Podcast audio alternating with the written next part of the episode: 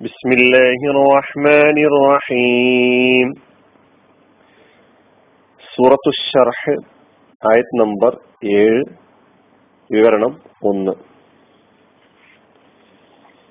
فإذا فرغت فانصب അതിനാൽ നീ ഒന്നിൽ നിന്ന് ഒഴിവായാൽ മറ്റൊന്നിൽ മുഴുകുക അതിനാൽ നീ ഒന്നിൽ നിന്ന് ഒഴിവായാൽ മറ്റൊന്നിൽ മുഴുകുക ഇതിലെ ഒന്നിൽ നിന്ന് എന്നതും മറ്റൊന്നിൽ എന്നതും ബ്രാക്കറ്റിൽ നമ്മൾ മനസ്സിലാക്കേണ്ടതാണ്. ഇപ്പോ സൂറത്ത് ഷർഹിന്റെ ഏഴാമത്തെ ആയത്തിലാണ് ഇപ്പോൾ നമ്മളുള്ളത്.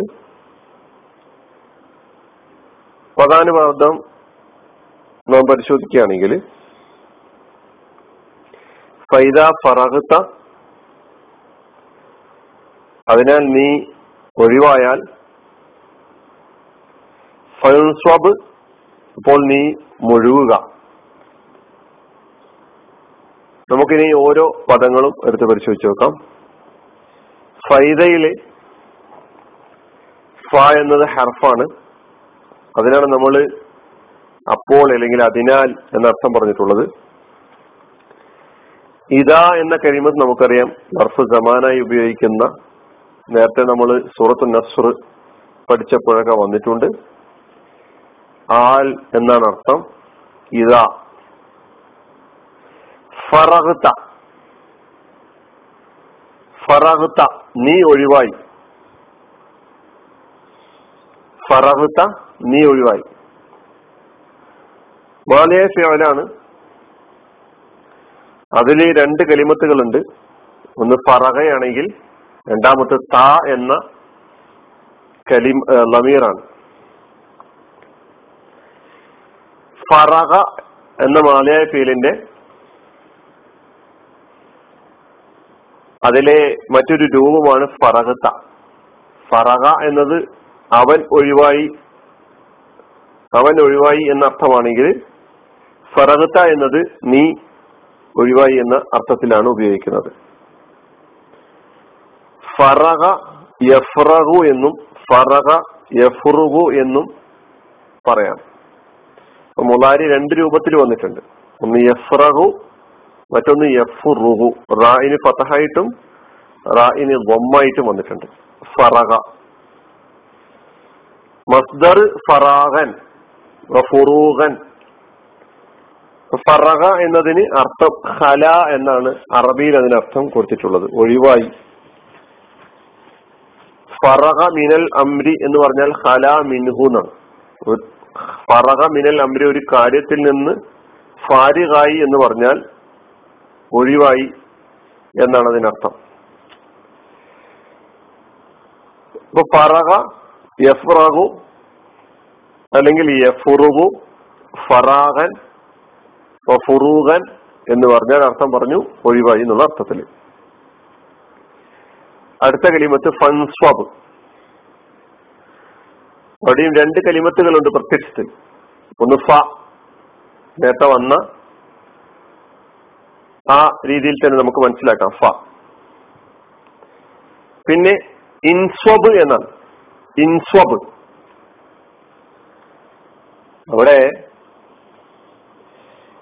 ഫൻസ്വബ് എന്ന് പറയുമ്പോൾ പായിന് ശേഷം ഒരു അലിഫ് കാണുന്നുണ്ട്. അത് ഹംസത്തുൽ വസ്ലാണ്. നമ്മൾ സൂറത്തുൽ അലക്കിന്റെ തുടക്കം എത്ര ബിസ്മി റബ്ബിക്കല്ലതി ഖലഖ്. ആ ഹംസ ഖുറാനിൽ എഴുതിയിരിക്കുന്ന രീതി ആ ഹംസയുടെ അലിഫിന്റെ മുകളിൽ ചെറുതായി ഒരു സ്വാദ് എഴുതി വെച്ചിട്ടുണ്ട് എന്നെല്ലാം വിശദീകരിച്ചുകൊണ്ടെന്ന് പറഞ്ഞിട്ടുണ്ടായിരുന്നു. അതുപോലെ ഇവിടെയും ഈ ഹംസ ഹംസത്തുൽ വസ്ലാണ്. ഇൻസോബ് എന്നത് ഫിയലാണ് കൽപ്പനക്രിയ ഫിയലുൽ അമ്ര നീ മുഴുകുക എന്നാണ് അർത്ഥം പറഞ്ഞിട്ടുള്ളത്. നീ മുഴുകുക. ഇതിന്റെ മാതിയായ ഫിയൽ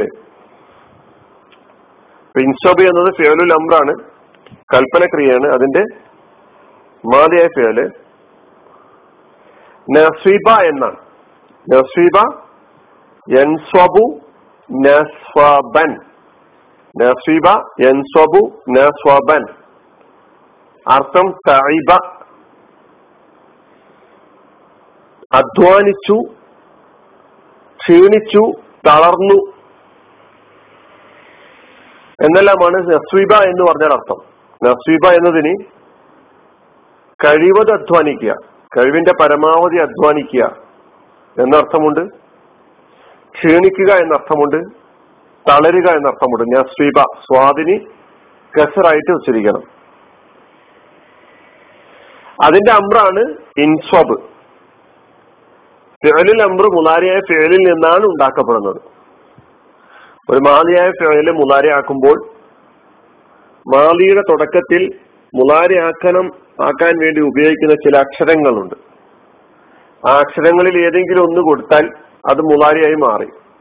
അതൊന്ന് യാ ആണ് രണ്ടാമത്തെ ത ആണ് പിന്നെ അലിഫാണ് പിന്നെ നൂനാണ് ഇതിലേതെങ്കിലും ഒന്ന് കൊടുത്താൽ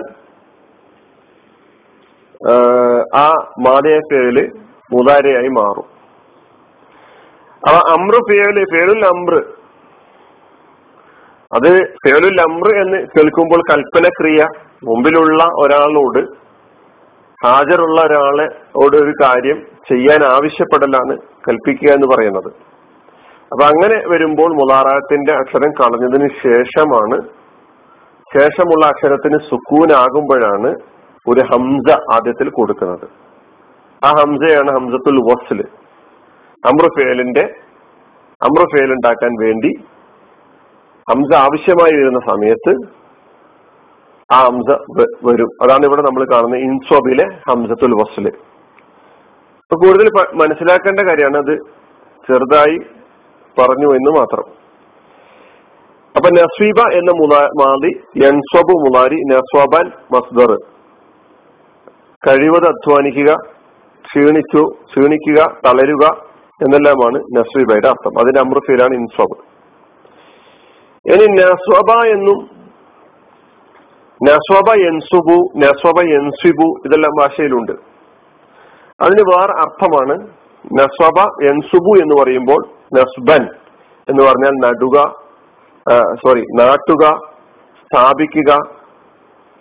നസബ എൻസിബു നസ്ബൻ എന്ന് പറയുമ്പോൾ വേദനിപ്പിക്കുക വിഷമിപ്പിക്കുക എന്നെല്ലാമാണ് അർത്ഥം. നമ്മുടെ ഈ ഇൻസബ് എന്നതിന്റെ മാതി നസ്വിബയാണ് അതിന്റെ മുതാരി എൻസബുമാണ് അതിനാണ് നമ്മൾ കഴിവത് അധ്വാനിക്കുക എന്നർത്ഥം പറഞ്ഞിട്ടുള്ളത്. ഫറഹത്ത ഫൻസബ്. അതിനാൽ നീ ഒന്നിൽ നിന്ന് ഒഴിവായാൽ മറ്റൊന്നിൽ മുഴുകുക. ഈ മുഴുകുക എന്നതുകൊണ്ട് ഉദ്ദേശിക്കുന്നത് മറ്റൊന്നിൽ നിന്റെ കഴിവിന്റെ പരമാവധി അധ്വാനിക്കുക. അതാണ് പ്രധാനപത അർത്ഥം പറഞ്ഞപ്പോൾ കഴിവിൻ പടി കഴിവിന്റെ പരമാവധി അധ്വാനിച്ചു എന്നതാണ് നസ്വിബ എന്ന് പറയുമ്പോൾ അർത്ഥം.